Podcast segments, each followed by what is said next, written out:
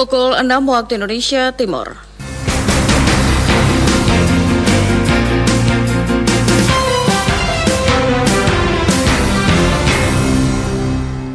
Radio Republik Indonesia Fak-Fak dengan Warta Berita Daerah. Untuk pembagiannya tetap seperti tahun-tahun lalu. Kita menempatkan di 56 instansi pemerintah baik itu negeri maupun swasta. Program nanti yang dilakukan selama untuk dalam ini itu satu minggu itu dua kali. Maksudnya tidak seperti biasa satu minggu itu full ataupun tiga kali seperti jadwal latihan yang diberikan.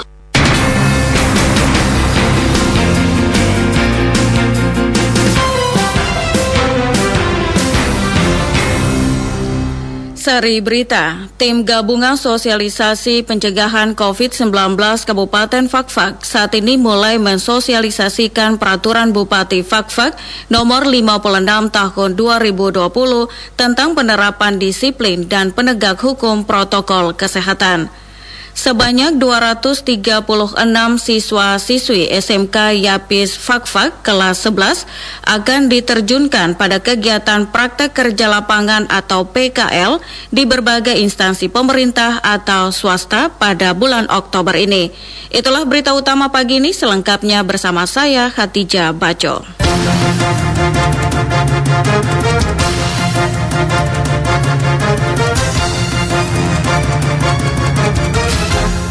Kami sampaikan berita pertama, tim gabungan sosialisasi pencegahan COVID-19 Kabupaten Fakfak saat ini mulai mensosialisasikan peraturan Bupati Fakfak nomor 56 tahun 2020 tentang penerapan disiplin dan penegak hukum protokol kesehatan sebagai upaya pencegahan dan pengendalian COVID-19 di Kabupaten Fakfak.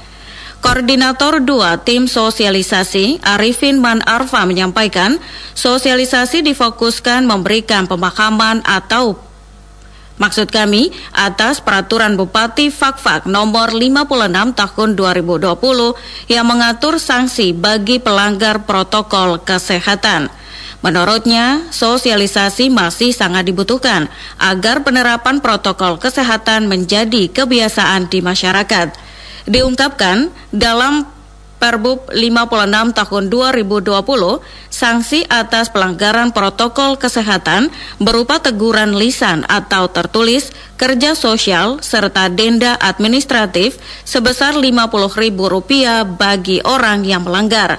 Sedangkan bagi pengelola, penyelenggara atau penanggung jawab tempat dan fasilitas umum yang kedapatan tidak melaksanakan protokol kesehatan didenda administratif sebesar Rp150.000.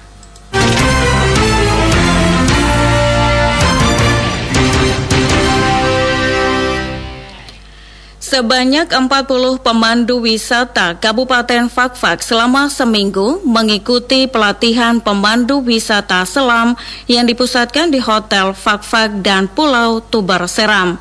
Ketua DPC HPI Kabupaten Fakfak Prayogo Kusumo menjelaskan tujuan dari pelatihan pemandu wisata selam adalah untuk mempersiapkan pemandu-pemandu di bidang wisata selam untuk lebih profesional karena pelatihan ini merupakan pelatihan jenjang lanjutan hingga pengetahuan dasar tentang penolong pada saat insiden di laut. Dikatakan ada tiga program yang diberikan kepada peserta pelatihan pemandu wisata selam, di antaranya sesi kelas, sesi perairan terbatas, dan sesi ujian laut. Pelatihan ini akan berlangsung kurang lebih selama seminggu. Itu terbagi atas tiga program. Program pertama itu adalah sesi kelas. Sesi kelas itu akan dikasih pemahaman, diberikan materi tentang kecakapan materinya tentang wisata selam, terus uh, pengetahuan bagaimana mengguiding di bawah air itu dengan baik, bagaimana mengidentifikasi potensi wisata selam. Nah itu. Selanjutnya program kedua itu adalah di sesi perairan terbatas atau kolam. Nah di sini kita akan mengevaluasi dari pertemuan pertemuan pertama itu bagaimana mereka mempraktikkan cara memandu di lapangan, mulai dari setting alatnya, memberikan informasi tentang satu spot wisata selam. Di program terakhir itu adalah sesi perairan laut dalam. Di sini kita sudah seperti ujian halnya, jadi peserta sudah mengambil posisi sebagai seorang pemandu yang profesional. Jadi kami uh, bertindak sebagai wisatawan, bagaimana mereka memberikan pengarahan kepada kami. Nah, di situlah adalah ada momen di mana mereka eksamnya atau ujiannya itu untuk uh, kelayakan sebagai seorang pemandu wisata selam. Menurut Prayogo Kusumo, selain mendapatkan materi, para peserta juga diberikan kesempatan untuk melakukan uji coba selam di perairan Fakfak. Ia juga berharap peserta yang mengikuti pelatihan pemandu wisata selam nantinya memiliki sertifikat dalam melakukan penyelaman di berbagai tempat wisata di daerah ini. Selain itu, pemandu wisata selam nantinya akan bertanggung jawab dan wajib untuk mengeksplorasi, menjaga, serta sekaligus mempromosikan tentang objek wisata bahari khususnya potensi wisata selamnya di tempat masing-masing peserta mulai dari wilayah Karas hingga wilayah Kokas.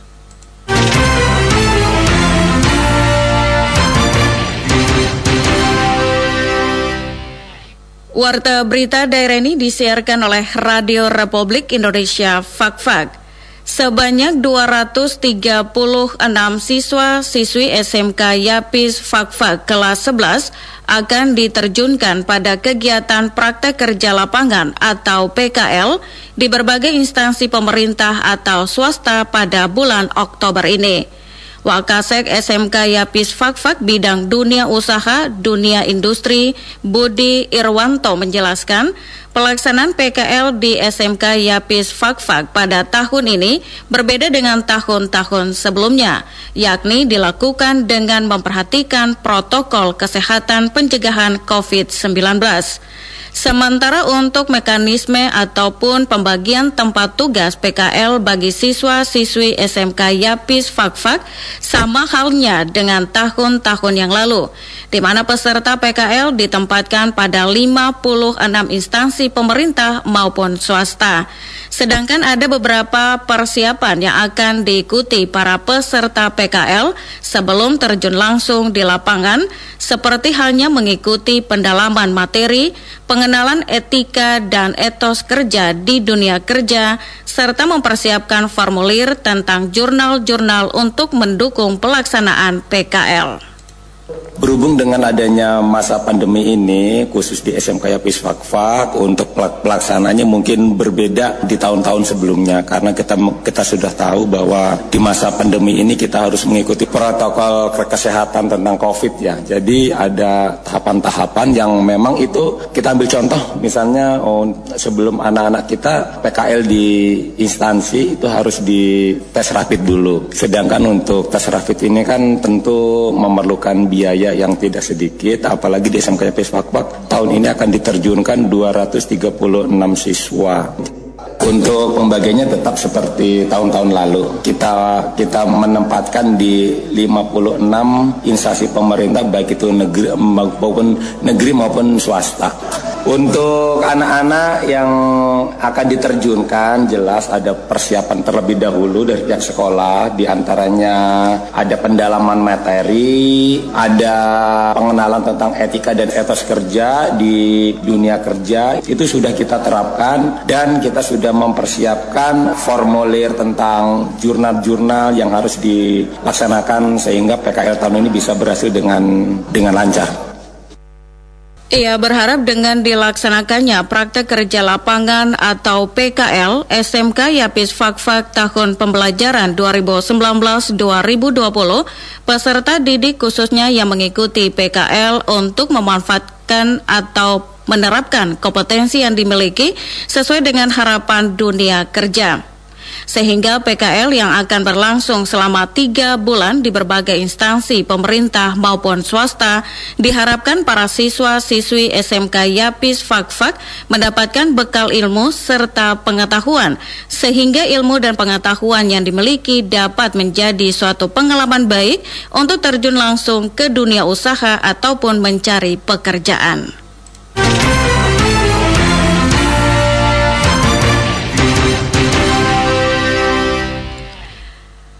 Pandemi COVID-19 tak mempengaruhi para atlet taekwondo. Peng Cap Kabupaten Fakfak untuk terus melakukan latihan ringan.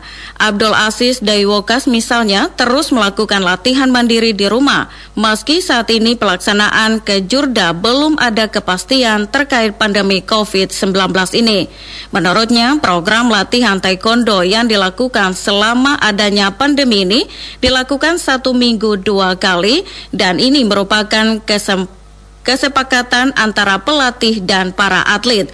Dikatakan setiap latihan yang dilakukannya maupun atlet-atlet yang lain akan didokumentasikan dan hasil rekamannya tersebut dikirim melalui WA Group. Program latihan yang dilakukan selama untuk dalam COVID ini itu satu minggu itu dua kali.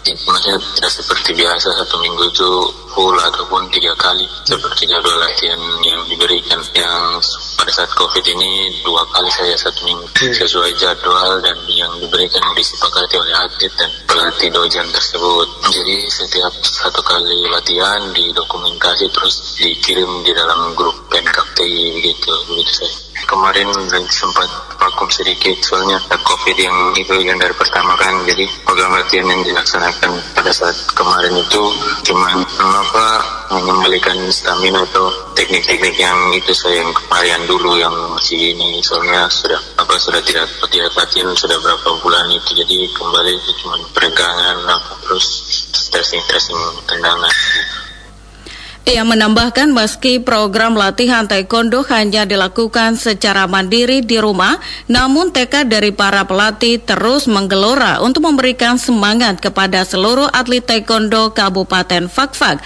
agar latihan tersebut terus dilakukan. Abdul Aziz Daikokas berharap Maksud kami berharap dengan minimnya pertandingan taekwondo akibat dari pandemi ini, ia pun menghimbau kepada seluruh atlet taekwondo Kabupaten Fakfak agar selalu menjaga kesehatan dan menjaga protokol kesehatan COVID-19 serta terus melakukan latihan-latihan ringan sehingga stamina, kebugaran tubuh dan fisik terus terjaga.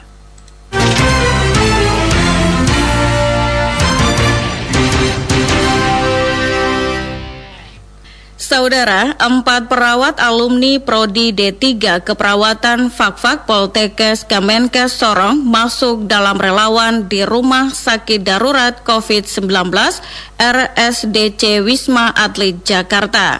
Asisten Bidang Pemerintahan Arobi Hindo mewakili pemerintah daerah di hadapan orang tua dan dosen mengatakan pemerintah memberikan apresiasi atas keikhlasan terhadap relawan yang bersedia memberikan diri membantu melayani di RSDC.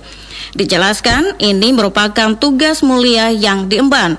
Oleh karena itu, mewakili pemerintah, ia berpesan agar selalu mengandalkan Tuhan yang diimani dalam melaksanakan tugas nantinya, serta selalu menjaga kesehatan yang baik, serta bekerja sesuai prosedur yang dilaksanakan di RSDC Wisma Atlet dan selalu berkomunikasi meski berbeda kelompok kerja melayani pasien COVID-19. Sementara Ketua Prodi D3 Keperawatan Fakfak Pierre S. Kwando mengatakan sebanyak 400 orang lulusan program studi keperawatan program D3 dan program profesi nurse dari 37 Poltekes se-Indonesia untuk menjadi relawan RSDC Wisma Atlet Jakarta, empat di antaranya dari Kabupaten Fakfak. Menurutnya, relawan akan ditugaskan untuk merawat pasien isolasi mandiri dan masa tugas relawan 30 hari terhitung mulai tanggal 21 September hingga 17 Oktober 2020 dan sesudahnya dapat diperpanjang kembali.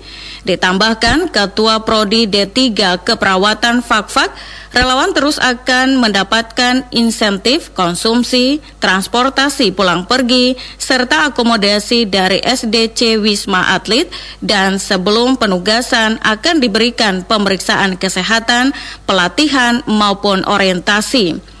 Adapun empat orang alumni Prodi D3 Keperawatan Fakfak Poltekkes Kemenkes Sorong menjadi relawan mewakili Papua Barat yakni Teresia Enike G. Somnaikubun, Agnes Benedikta, Fajar Weripang, dan Wafitria dan kini telah berada di Jakarta. Sekian warta berita daerah produksi Radio Republik Indonesia Fakfak.